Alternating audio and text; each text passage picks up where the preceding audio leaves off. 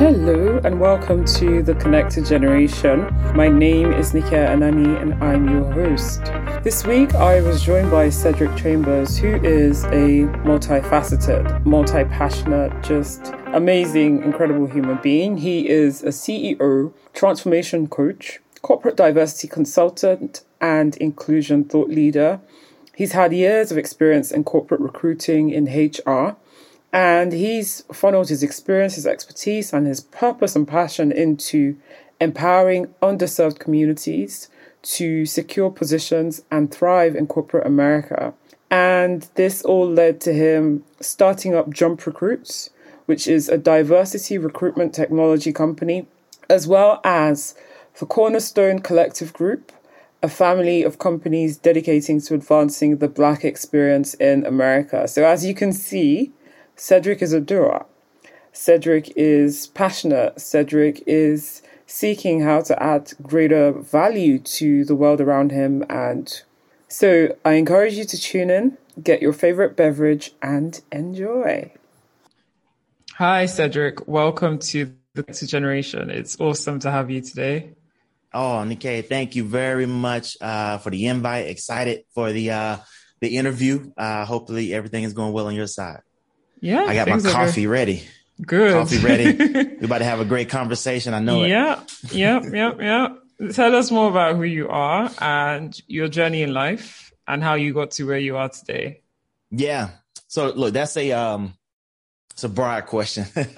and so, you know, th- th- this is what I would say. Um, you know, originally, you know, from in the States, from Georgia, uh, Columbus, Georgia, and I always like to reference that it's not mm-hmm. Atlanta uh, mm-hmm. at all. And so, you know, everyone who has this picture of what Atlanta ATL looks like, that is not it. Um, and so it's a, it's, it's a smaller, way smaller rural uh, town that I'm from, uh, single parent household, middle child of three. Uh, you know, we grew up, I would say, you know, fairly, we were, you know, in poverty, right? Low income, you know, making it, you know, check a check. But I would say this though, um, we grew up in a space to where everyone around us was like that. Mm. And so it was something, to be honest, that I did not realize until I was probably in high school. Mm. And I think, you know, when you get into high school, folks start, you know, new clothes, new shoes, you know, all this stuff starts to happen. And then you realize, like, yeah, I ain't got that. It's something different. And so, um, you know, understanding kind of that journey and that path for me, um, you know, went through, you know, a, a lot of things kind of shifted. And I like to think about my life in this way is that there there are probably I would say three to five pivot points or like kind of change of directions that have happened in my life to where I can like pinpoint the decision that was made or the thing that happened, um, you know, that prevent prevented me from going down the path, right, to versus getting me to where I am today. And so I think about those things versus like playing sports, really not thinking about college in um in high school, mm. you know, switching over to football and then getting interest. And that really, to be honest, as much as you know school was important and things of that nature um, you were still kind of taught like be a fireman be a police officer do those type of things. Um, not until you know i actually got that interest from college football uh, schools and, um, and, and different programs and things like that that i really think about college being a real opportunity uh, for me. And so a lot of things kind of transpired to that point to where, you know, I ended up going to, you know, one of the best HBCUs, historically black colleges in the mm-hmm. land, Savannah State University. and, uh, you know, went there, got my undergrad bachelor's degree. Um, you know, as I, as I navigated through that process and through that career, you know, I started to have these, these kind of, I would say real talk conversations with myself around mm-hmm. what is it that you want to do? And I, and I'll be honest, I didn't have an answer. I did not know for any reason. I'm like, I'm getting a degree. I love entrepreneurship. You know, me and my best friend started our first business in high school, cutting grass, ENC lawn services. Shout out. You know, we started it in the effort to get money for football, you know, ended up making it into a business. Hmm. And I'm gonna stop right there because we probably didn't pay taxes like we should have. at that time, right? we had a we had a lawnmower. I had an '82 Cadillac um, Fleetwood. Couldn't even fit the lawnmower in the truck. just, just slid it in there as big as much as I could, so that we can go cut grass. Fifty for the front, twenty five for the front, twenty five for the back, ten if you want us to edge it up. was making money. Uh, and so, you know, we, we ended up doing that. Um, you know, I get into college, right? And so I always thought I want to do some entrepreneurship. Uh, but I actually kind of went down this path of doing like operations, supply chain, um, and going down that path. Um, you know, one of those things when I talk about like those switches, those, pivots in my life that happened, um, you know, I ended up with going to a conference, uh, one year and, you know, we went to this conference, we drove down to it, um, you know, excited to go. We get to this conference and it was for my fraternity. We get to this conference and then I find out, we find out that we didn't register for the conference. And so we mm-hmm. found out our keeper finance never paid the money registration. So we sitting at the conference, you know, with no way to get in. And so we get there dressed up in our suits, ready to go in a day one and find that out. And so we end up having to go and actually get the money from like a Western Union so that we can go and pay for the actual conference to get in. As we're walking downstairs, I remember like it was yesterday. As we're walking down the stairs, we get to my car. I look and my back tire is flat. Now I'm in mm-hmm. college, don't have much money. You know, my back tire is flat. I'm trying to figure out, man, like what's going on and what's happening. And so, you know, we end up going through this process of, you know, put the dummy tire on, you know, we went to go get a new tire for the car that, that cost me like 80, 90 dollars of money I didn't have. Um, you know, we went through that took probably a couple of hours to do. We went and got the money. That took another couple of hours. And so by the time we got back to the conference, that day was over with. We started ready to go. That day was over with. During that conference, they had a presentation about um, uh, internship uh, for a large multinational organization that we missed. And so I was at the point at that time where I was tired, I was drained. I still had my suit on, but I was walking back to my room, just like I just want to go lay down for a little bit. And then I ended up walking past an individual who said, Hey, did you catch our presentation inside of the conference? And I was like, Nah, man, I'm just going to go to the room. And he said, Come in for a second. Tell me about yourself. And so we just started talking a little bit. And then the next thing you know, he said, You got a resume? And the one thing my teacher taught me in business school was that always keep a resume on you. Like wherever mm-hmm. you go in those conferences, mm-hmm. keep one on you. So I ended up giving him the resume. And then on the spot, he said, Come on, step in here real quick. Let's have a conversation. So we stepped in, we started to talk a little bit. 15 minutes later, he said, You know, I want to offer you, you know, opportunity to come to this symposium in Ohio. Um, and we want you to come in. It's going to be a leadership symposium. You're going to be able to meet a lot of individuals, you know, learn a lot of things, X, Y, and Z. And so, you know, it was something once at that moment, I was like, you know, what just happened, right? I just went from, mm. you know, not being able to attend the conference to ultimately, you know, just getting accepted into on the spot into a symposium in Ohio. I've never been on a plane. The furthest I've ever been from home is four hours. I'm like, and I said yes to it. so I immediately said yes. I was just like, not until I said yes, I was like, that mean I gotta fly. I'll figure it out. Say yes, I mean, I gotta figure it out. and so, and so we go through that process, right? I end up going to this um this, this leadership symposium, and I would tell you this: that was one of the the, the, the second moment that changed my life. Um, up until that point, I had really never seen a professional, a business professional in corporate America. Um, you know, even with the career fairs at school, it was a lot of banks, um, local banks, local organizations that come, a lot of the military and things of that nature, to where I never seen, you know, someone that looks like me in, you know, a large organization really, you know, making things happen and doing it. And at that symposium, I was exposed to that. And I'll tell you this, at that time, my mind at that point had been expanded because I almost felt a little bit like everything I had been told up until this point was probably a lie. That's, that's kind of how my mind was thinking. Cause I'm like, I don't got to be a fireman. I don't got to be a police officer. This route that I'm going down with that's going to pay me $30,000 a year to do mm. logistics. That's not the route that I'm doing because y'all are telling me y'all going to pay me 45,000 just to be an intern. Mm. And so, and so I'm like thinking through some of this stuff. Right. And so as we go through that process, when I ended up getting the internship, interviewing, getting the internship, uh, you know, coming back, um, went great coming back to school um, that fall, uh, graduating, uh, and then kind of navigating through that process, right? Um, you know, just to kind of fast forward there, you know, I ended up getting my uh, master's uh, at the Ohio State Universities um, in a university and uh, master's in human resource management. Uh, I spent, you know, I would say probably four to five years after that uh, in HR, graduated from a leadership development program you know, traveling, you know, around the world. I think I've moved probably six times. Wow. Um, in, in the span of those years, um, different roles, different opportunities, going to different, you know, symposiums and things of that nature. Um, and so, you know, I would say probably, you know, right around the time I was in my fourth or fifth role, I got to the point to where, you know, I started to, I was, you know, growing in HR. I was having, you know, a, a great career thus far, moving, moving fairly quickly and things were going well. And I started to, things started to happen mm. that I did not agree with morally. And it, it started to get to a place to where I knew that there weren't many people that looked like me inside of the business.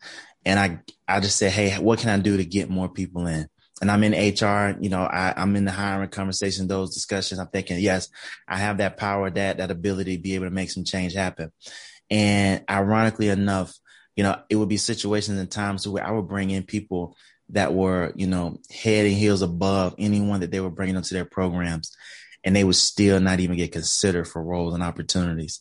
And every time I turn around, I would ask why. It always appeared that it was another excuse, another excuse as to why they couldn't get uh, hired. One excuse that kind of baffled me and it kind of did it for me was that they, it was for a leadership program. They wanted them going to finance leadership program. And they said, I asked them about, I gave them some candidates. I said, Hey, they went through, they got, you know, uh, internships, PWC, Ernst and Young.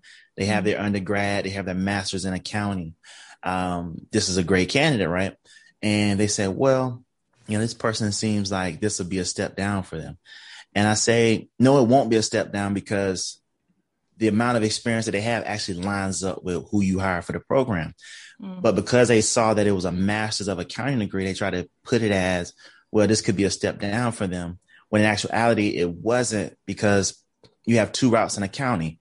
You can do 155 hours in undergrad to get your CPA, or you can do the 120 in undergrad and then do the other 25, 30 in your master's program to get the same CPA qualification, right? To, to have, be able to go take the exam. Mm. And so when I started to see these, these, these, these, um, what's the word here? Um, excuses or reasonings as to why they weren't going to hire. And that was just one example. I started to really start to dig into what's going on and what's happening. Mm-hmm. And as I started to dig into that a little bit deeper, you start to see that it was happening across the business in a lot of other places to where people were qualified, people were, were, they could do the job and were probably already doing the job better than some of their counterparts, but they weren't getting opportunities. And then you go into situations to where they're doing recruitment at schools to where you have one, 2% black African American Hispanic populations at these universities. And you're going out there and you're bringing back a drove of just full of white candidates for these roles and not mm-hmm. going to these places to where you actually know, we know that there's great talent. We know that the talent pipelines exist, which is, which is a lie when companies say that it doesn't. Mm-hmm. But I started to see these trends start to happen to where I just started to figure out like those conversations I started having myself, like, is this the place for me? Mm. And really what it boiled down to was if I continue on the path that I'm currently on, would I have made the impact that I wanted to make? Mm.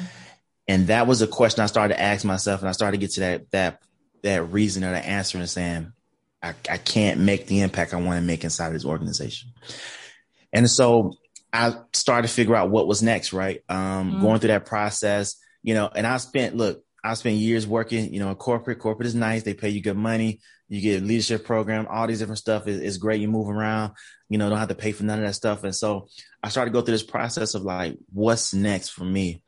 And I remember the day as it was clean, January 6th at 1235 in 2016. I got this idea. And this is so specific because I, I shot up out the bed so fast to write it down that I had to go do it. Um, I got this idea around how can I use my skills around HR, recruitment, diversity and inclusion to use it in a business, you know, perspective to where I can go help other companies do this. And that was essentially the hmm. birth of Jump Recruits.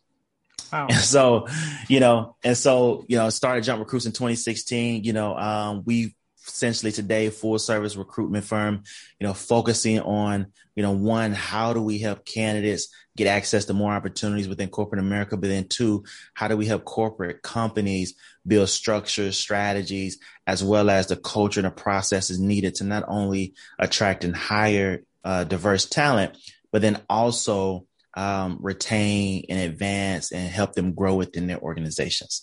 And so hmm. I'm gonna stop there because wow. I, I went a lot, but I'm, I'm gonna stop there. Um, and there's a lot more to it, but I definitely want to make sure that, um, you know, we kind of go have some dialogue here, but that's just a little bit. no, no, no, that's incredible. I think like just unpacking your, your journey, um, having an understanding of, you know, your evolution has really brought to light why you are passionate about transformation, why you're passionate about diversity and inclusion and empowering undeserved communities.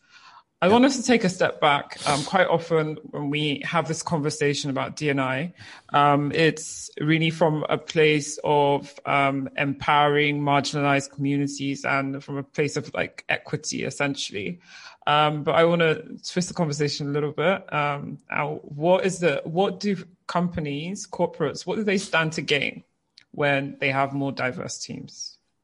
Yeah, um, uh, you know, it's it's a lot, right? First of all, I'm gonna tell you this: the world is not gonna be, uh, can't be as successful as it could be without Black people, Hispanic mm-hmm. people, as such, right? We just we just bring that sauce and that culture.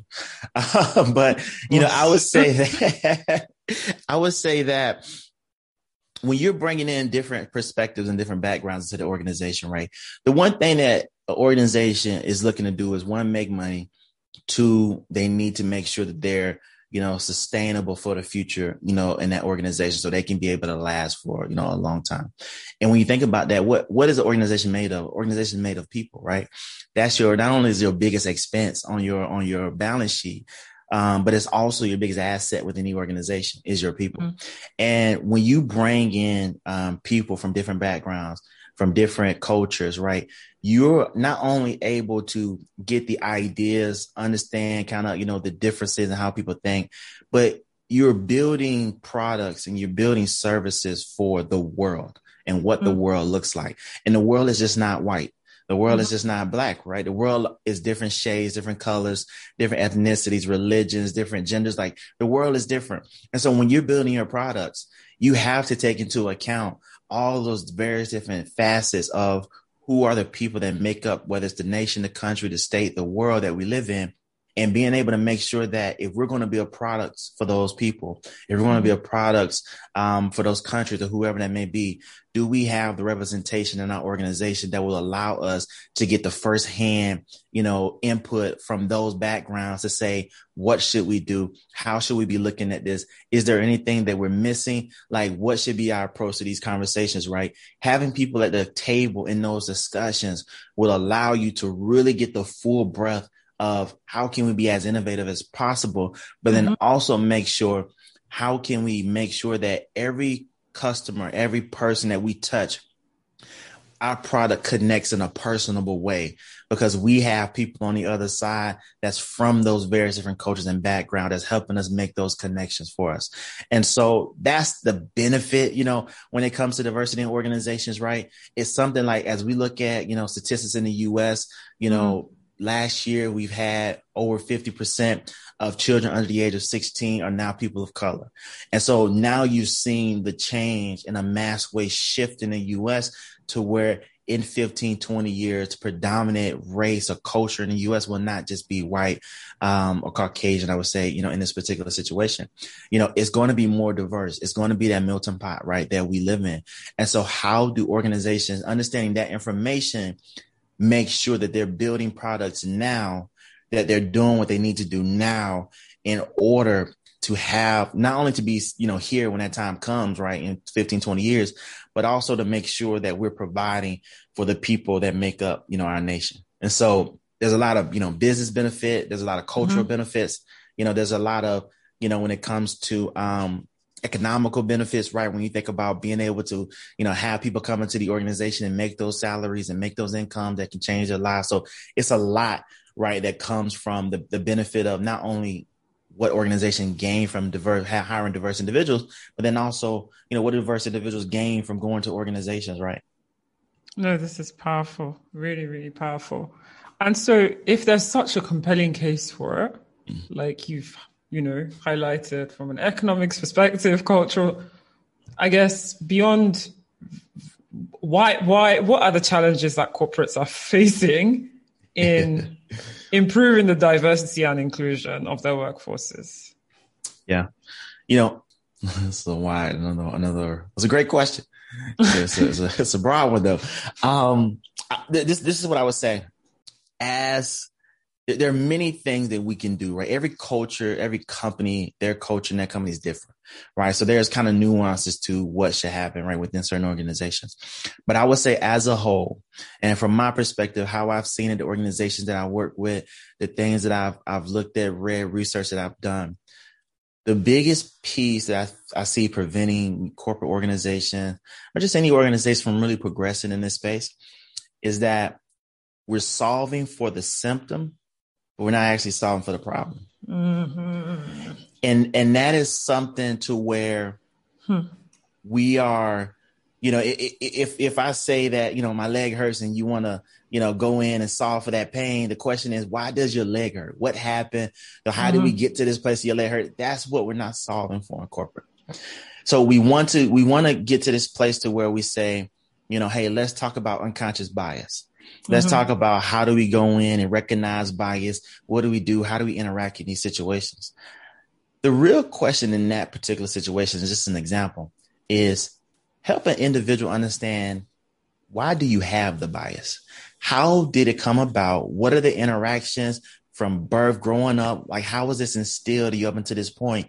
So that we can understand and pinpoint what the problem is. Because if we're just focusing on ultimately unconscious bias, which is a symptom of how you were raised, the people that you're around, the interactions that you have, the conversations that you have, unconscious bias is a symptom of all of that. And so if we only focus on the symptom, we can't really go in and solve the problem. Mm-hmm. And so I would say that the failure to identify what the problem is is hurting organizations from moving forward. Mm. The other piece of that is in America, there's more effort put into not wanting to face reality. Mm-hmm. And the, the denial, mm-hmm. getting like trying to X out certain things that happened in our history like trying to say what what's already happened. It's already happened. It's already been done, and mm-hmm. you're trying to say that that wasn't the case. We don't want to understand the impact of race and how that how much not only has that impacted up until this point, but how it impacts now. Right? We don't we don't as a we don't want to face this aspect of what is systemic racism. Mm-hmm. It's not it's not a question of are you a racist.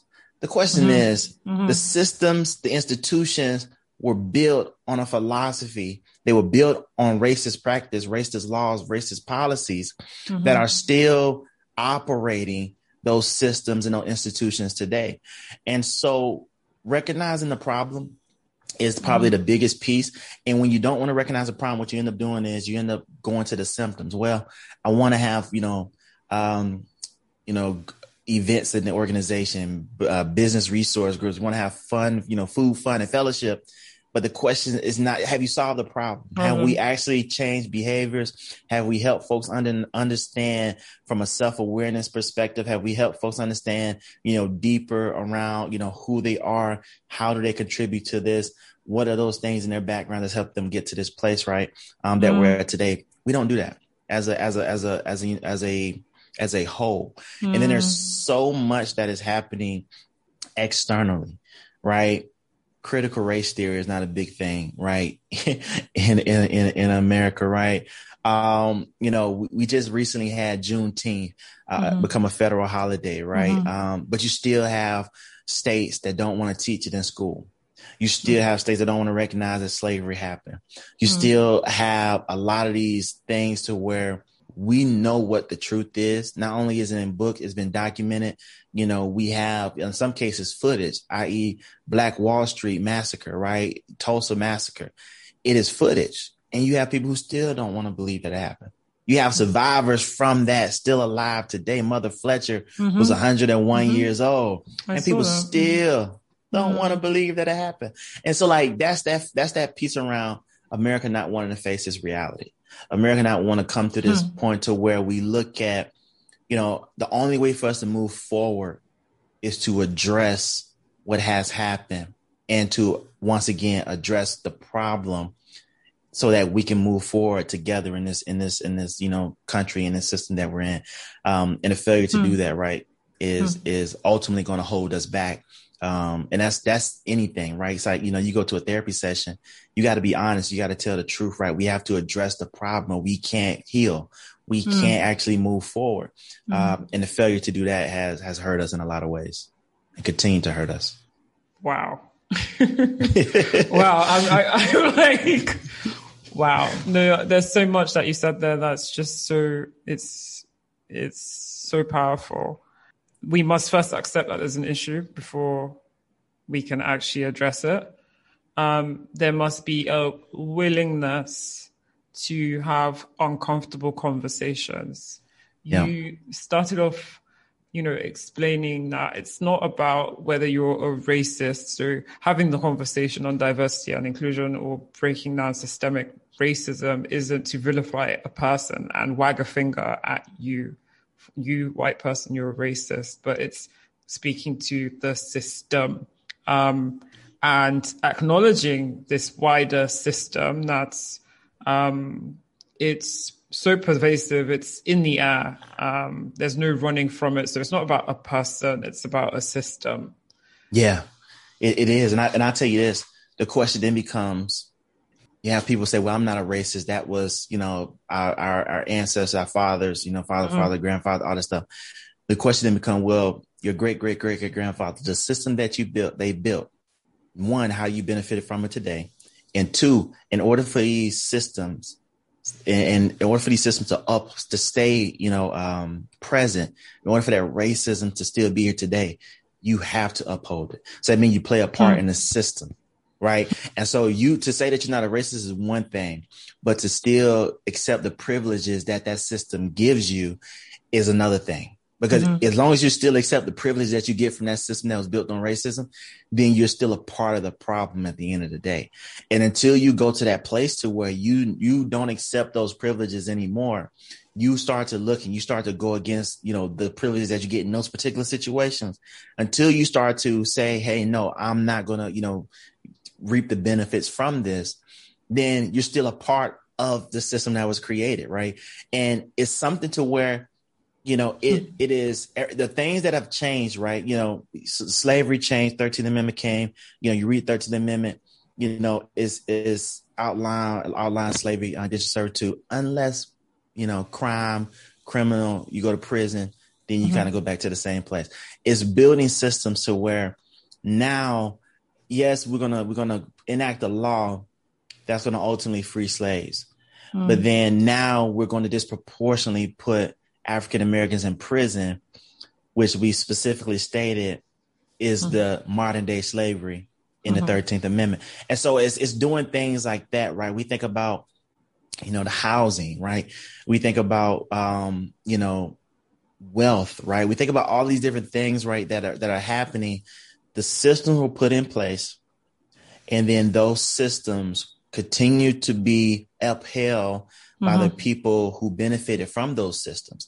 And mm-hmm. as long as those people benefited from those systems, those systems still they held strong even mm-hmm. until today. And so that that's the conversation that we got to have is that I'm not gonna I'm not saying you're racist. Yeah. What I'm it's saying not is it's not personal. You benefit from Systemic. a system, mm-hmm. right? And you uphold it. And as long as you accept the privileges from that system, then that system will continue to live on. Hmm. So, um, so for those corporates that want to improve D&I, you've said we can't just look to um, treat the symptom. We have to go deeper to the cause. Yeah. Um, so, what what do you think corporates, business owners can do in doing that? Yeah. Yeah, I, you know, I think that it is. You know, I, I would say this: when you're going in, you're you're you're trying to move this forward. Um, you have to connect with people on individual level to help them really go into self reflection, to understand once again how have I played a part in this system. Until someone accepts their role in the system, you can't solve or eliminate the system that's continuing to thrive that they're contributing to. Mm-hmm. That, first of all, and this is the one thing I want to make clear the word privilege is one, it's not an attack on the individual, mm-hmm. right? That's the first part. The second part is And this is something that we got to recognize as well. As black people, we have privilege as well. We yeah, have certain privileges has, too. Everyone has privilege. And, and to varying degrees. To where, correct, to varying degrees. And so that that is something that I want to make sure that it's not like, okay, we're finna attack a certain mm-hmm. group of people, white people. Like it's not, it's not about that. Mm-hmm. It, it, it is, it is ultimately going through and helping understand what are the systems that were built helping those people understand within your organization how they contribute to those systems and then what can be done in order to break these systems down within our organization there's a lot whether that's pay you know the way that we're paid pay gaps and that's that, that piece of it the way that we're promoted you know, if that's the, the rubric by which you select your leaders off of, the question is one, how did you create that rubric to select your leaders? How did you create the criteria for leadership development within your organization? How do we know who gets the best projects and who don't get the best projects, the most visibility and who does? These are various different systems that are being created inside of organizations to where you have to go back and re-examine. You have to understand how do we get to the place that we are today? And then we have to break it down and rebuild it so that we can rebuild it in a way to where this is what we want this is the path that we want to be on for the future. Mm. Some of that is through, you know, education. You know, I'm not a big fan of training. Um, mm. I'm, gonna say, I'm gonna say that. Um, I am a fan. So, and I would say it this way: a lot of training I'm not a fan of. If you do training, training has to be done in a way to where it is a reoccurring event situation that happens that allows for not only just that one day, that one moment to happen. How are you doing the training? How are you giving supplemental information? How are we following up to make sure that how are we doing? What are some things we can do better on a very kind of, you know, consistent basis, you know, every month, really checking in, posting, seeing how those things work, providing modules, providing readings, providing other aspects of where they can go and continue to learn about themselves, learn about everything that's going on, having those conversations with different groups inside of the organizations. Because in a lot of cases, right, sometimes we just need to have a conversation. We just need mm. to go mm. talk to people from different backgrounds and different groups. We need to immerse ourselves so that we can learn and not let the media, not let the imagery of what's being put out there dictate the way that we feel, the way we think, the way that we act. And so mm. for organizations, it is, it's a piece of that, right? It's a piece of breaking down those systems by first understanding how did we get to today. I love the West African term of Sankofa. Mm-hmm. You know, that, that is so mm-hmm. that that is that is one of my favorite terms, right? Looking back really to inform moving forward. And so how do we do that as a, as an organization, right? There's also aspects to where organizations need to prioritize culture and, and culture over individualists, meaning mm. Jim, yes, he's a great salesperson, but Jim is a racist. And everybody in the organization knows that Jim is racist and I'm not picking on anybody named Jim. I just threw a name out there. so, so everybody named Jim. I'm not talking about you. This is an example. But we have to understand that once again, a lot of the, there are a lot of people that we have in our organization today that uphold the culture that we don't want. Mm-hmm. And no matter how successful they are individually, no matter how much value they bring to the business performance wise, we have to make the decision as an organization. If we want to shift the culture, if we want to transform the culture, we need to ultimately look at the people who make up the culture and figure out who's representing the behaviors and values of the culture that we want and who's not. And then yeah. make sure that we get out of those those engagements and relationships as fast as possible right? And and, it, and it's a it's a it's a burning of the it's a burning of the current state is what i would say and what mm-hmm. i mean there is you know i'm big on transformation not change right? Mm-hmm. The way that I look at that, I say change is like a tadpole, right? We think about the process of becoming a frog. Tadpoles grow legs, it gets bigger, its tail disappears. Ultimately, you have that frog or that toad, but the toad or frog looks very similar or mm-hmm. it resembles the tadpole that it came from. That's mm-hmm. change. When we think about transformation, we think about the caterpillar. You go through that metamorphosis process, cocoon, you come out as a butterfly. But then you look at the butterfly, it resembles nothing of the caterpillar that it started off with. It can't go back. There's no way to actually go back to being a caterpillar. There's no way to, that you can see that what I was before and what I am today. And so mm-hmm. when we think about transforming those systems, we have to look at how do we make sure that as we move forward in this transformation process, we're preventing the ability for us to revert or go back to where we were before. And that is something that as organizations, when we think about leadership changes, when we think about, you know, what's the DNA of the organization and how do we continue to move this forward, those mm-hmm. are just the, the deep, deep discussions that we have to have in corporate that's going to allow us to move into a space and move into a place to where we can actually make progress. Because if I run a relay race and, you know, my grandmother ran the first leg of the relay race, my mother ran the second leg, and I run the third. But if my third leg is a repeat of my mother's second leg of the race, we haven't made progress, right? We just continuing to run the same leg of that race, right? So, you know, so how, how do we make progress? How do we hand the baton out so that people can get further? And mm-hmm. so hopefully that answer your question because I'm, you know, me, I, am just, I love this, this, this space. And so, um, it's just something to where, you know, there's so much progress that can be made. I'm excited about it. It's very emotional to a certain extent, but mm. I know that we can make it right if we take the right approach um, to understand what the problem is and really address it.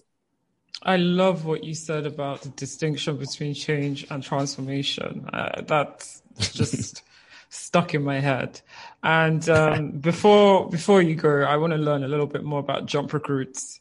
Um, tell us more about your company and what it does. Yeah, yeah, and how you help. Yeah, yeah. I'll say it this way, and I, and I actually do two things. Um, so you know, as mentioned a little bit before, we we're full service recruitment. Um, that means that one, we have consultants on the on the team that work with organizations and actually building out strategies and developing those strategies within the organizations. Um, advisors to TA leaders, advisors to D&I leaders as we look at the recruitment process and how it connects internally. Uh, but then we also have a recruitment team that does the recruitment for a lot of organizations to where we're helping you build communities, right? We're big on building communities because if you can build a community of diverse talent to where mm-hmm. you can go in and build relationships, not transact with them, you know, help them develop and grow in their process, understand who they are and their needs, and then provide for their needs in that community. You're making it easier for your team to be able to actually go out and recruit and source great talent because they know who you are. They know the value that they bring to your organization that you bring to them and we're starting to make that synergy happen before the job offer even goes out. And so helping, you know, make those connections um, from a community perspective, as well as uh, from a recruiter perspective, going out and actually helping organizations build that pipeline internally. And so, you know, that is kind of the, the, the, piece around Jump Recruits. We have a lot of tools that help us do that. One being jumprecruits.com, which is actually a talent career advancement platform to mm-hmm. where candidates can go connect with employers, apply for jobs, get content development as such. And then also, I want to say this is that, you know, I would say when I started Jump, there was always a bigger mission, right? And, and the way that I looked at Jump ultimately at the end of the day was how do we, what's the process of building wealth, right? Mm-hmm. In, in, in our communities. Um, and I always thought about this aspect of well, wealth. The first step of building wealth is having to have stable income and having income that not only can you pay your bills, but you also have enough money to where you can invest, to where you can go and put it into other areas, right, to help to let it grow. And so Jump Recruits was always intended to be the end goal in that process because I always felt that a lot of companies did mentoring programs. They did, you know, helping individuals make it through the current situation that they were in. But then once they got them through those times, once they like get that person to high school and they graduate, it's almost like they kind of let them go to where they didn't help them actually ultimately provide for themselves, provide for them family, their family, give them ways in which they can go in and make an income, which mm-hmm. ultimately, if you don't if you don't have a strong mind or strong head coming out of a lot of mentoring programs, you're going to resort back to what you know, right? Whether that's mm-hmm. illegal, you know, activity or whatever the case may be. And so the goal was how can we make sure that if we do anything before, you know, mentoring, all these different things, how do we make sure that we have a place that we can send them, right? We can get them jobs with corporations that can pay them good money to where they can start to build this wealth, invest mm-hmm. in homes, buy homes, you know, long term assets, things of that nature. And so Jump actually sits uh, under under a, a, broader company called the Cornerstone Collective Group. And like I am, I'm huge, right? You know, we, we talk about the cornerstone, the the stone that the builders refused became the cornerstone. Mm. You know, we get all mm. into that. We get all into that. Um, but but they're they're you know that organization is focused on kind of a couple of the core pillars for how do we advance the black community? How do we advance um, the work, the, the, the, the state that we're in? That mm. includes looking at uh, food insecurity as far as how do we look at the food deserts in which we have in our communities? How do we make sure that we're able to provide healthy options, understanding that we're leaders in diabetes, we're leaders in various different heart conditions, high blood pressure, and a lot of it is because of what we eat. Mm-hmm. A lot of it is because of ultimately what we're getting right from the scraps and things of that nature. And so how do we help lead healthier lives, right?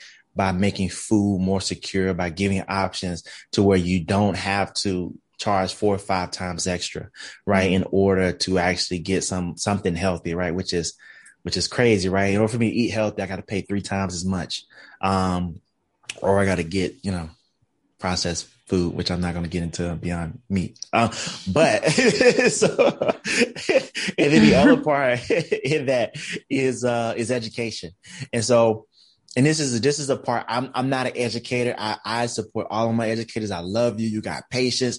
They should pay y'all three times the amount of money they pay you or five times. Trust me, it's not enough for what you do, right? Um, but how do we from an early age help our children grow up to where not only do they have knowledge, about what's around them, but they have knowledge of themselves. They have knowledge mm. of where they come from, right?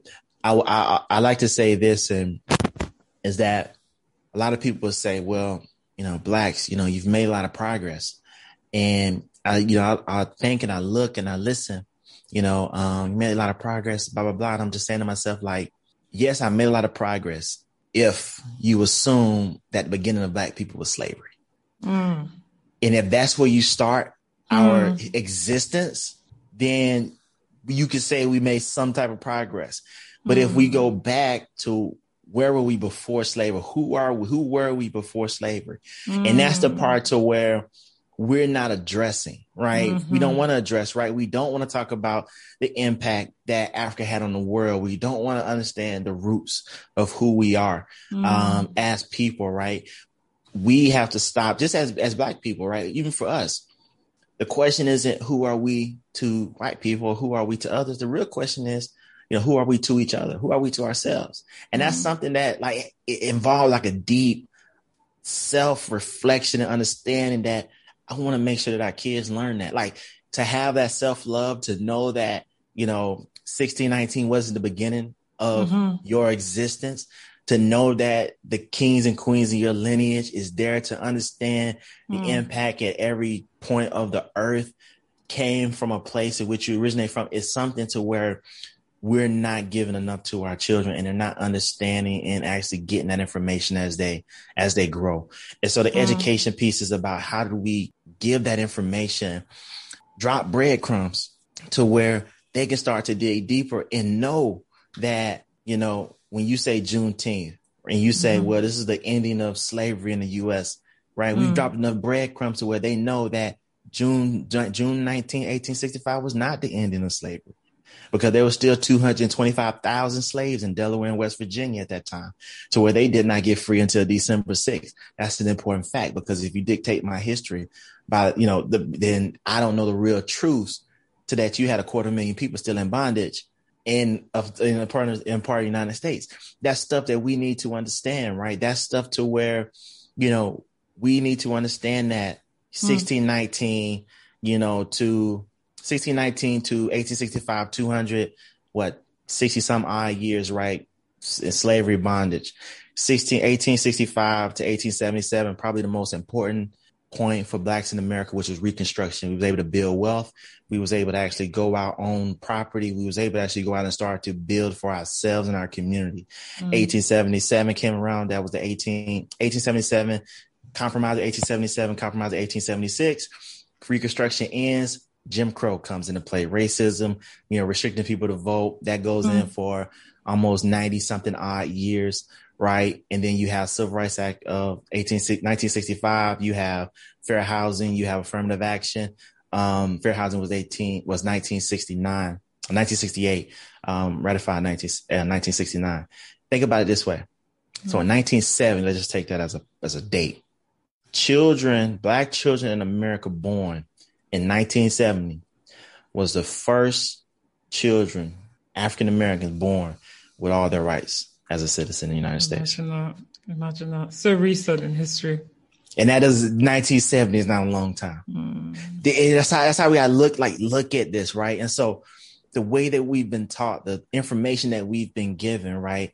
Understanding like the impact and like just that knowledge overall is something that I think that from an education perspective, we have to reprogram our children if we want to have, you know, a vibrant um, culture and, and, go and moving forward, right?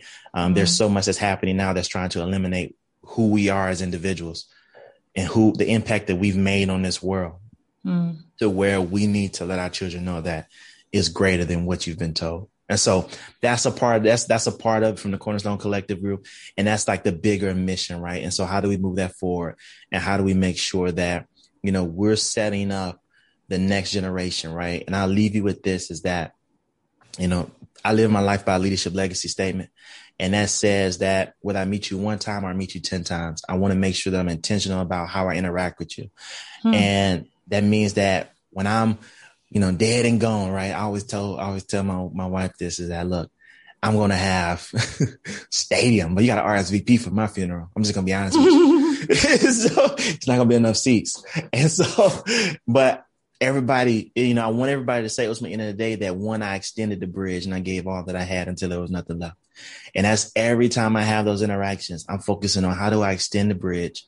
How do I make sure that that person coming behind me, that youth, that individual coming behind me can walk smoothly past the obstacles and challenges that I had to face, face and make sure that they continue to move this path forward, right? Whether that's building wealth, whether that's being an impact in the world, whatever that is, right? We just need to make sure that everything that we do and everything that I do extends that bridge because my children should not go through the same thing that I went through, right? As they move through their lives, right? And so Incredible.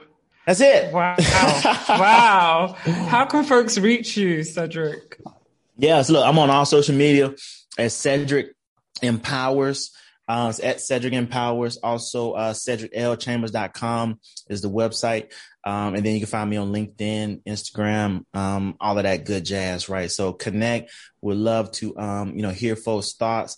I thank you. I thank you. I thank you right Thank for you. being a guest on the on the show you. here and so I, I just I love the I love the work that you're doing. I saw the episodes, you know, I was binge binge watching, and so just listening and having those discussions. And these are needed discussions that we have to have, and Mhm. having more um, is needed. So I thank you for everything that you're doing. Thank you so, so much. I really appreciate it. Nice. Wow, that was so rich, so dense. And what I love about Cedric is that he is a doer and not just a talker, because there are lots of talking heads, but not many actually funnel all that grammar, as we say, into action. Action that moves the needle and sees impact. And so Cedric is rare. And key for us to see the needle being shifted on this diversity and inclusion conversation is an improvement in psychological safety in companies. And I talk about this in my upcoming book, Lifetime to Legacy. Dr. Timothy Clark, who's an expert on this topic of psychological safety, he found that there are four stages that are needed such that members will feel safe to contribute and challenge the status quo. And it's until we've been through these four stages that we will see the full benefits of diversity and get the benefits in terms of diversity of thought, in terms of contribution, in terms of revenue, profits. The studies have shown that diversity is not just, you know, something that we talk about. It's not just a fad. It has real bottom line impacts. But companies need to ensure that they foster inclusion safety, which is where folks feel that they belong, right? They feel courageous enough to be themselves and showcase their unique attributes and characteristics. And the next is learner safety, where folks feel the need to learn and develop and they pursue personal growth and this journey of mastery. The third stage is contributor safety, which refers to the need to want to make a difference and actually not just learn, soaking in knowledge, but actually contribute producing insights, perspectives, and knowledge. So the distinction between learner and contributor is learners unidirectional. So um, an individual wants to learn from people around them and soak information like a sponge, whereas a contributor also it goes the other way, right? And then lastly, challenger safety, which is my absolute favorite. Challenger safety is where folks feel the need to actually make things better. And they feel safe to speak up and challenge the status quo. Because it's here where we enter into the realm of creativity and innovation. We can't just be satisfied by the status quo. We must be curious and open towards doing things in a different way to bring about better results. So, yeah, I absolutely love this conversation with Cedric. And for those that would like to find more information on my book, it's coming out in January. Um, you can click in the link in the show notes to join my ma- mailing list so you'll be kept abreast of when it's out. Thank you so much for joining me this week. Take good care and God bless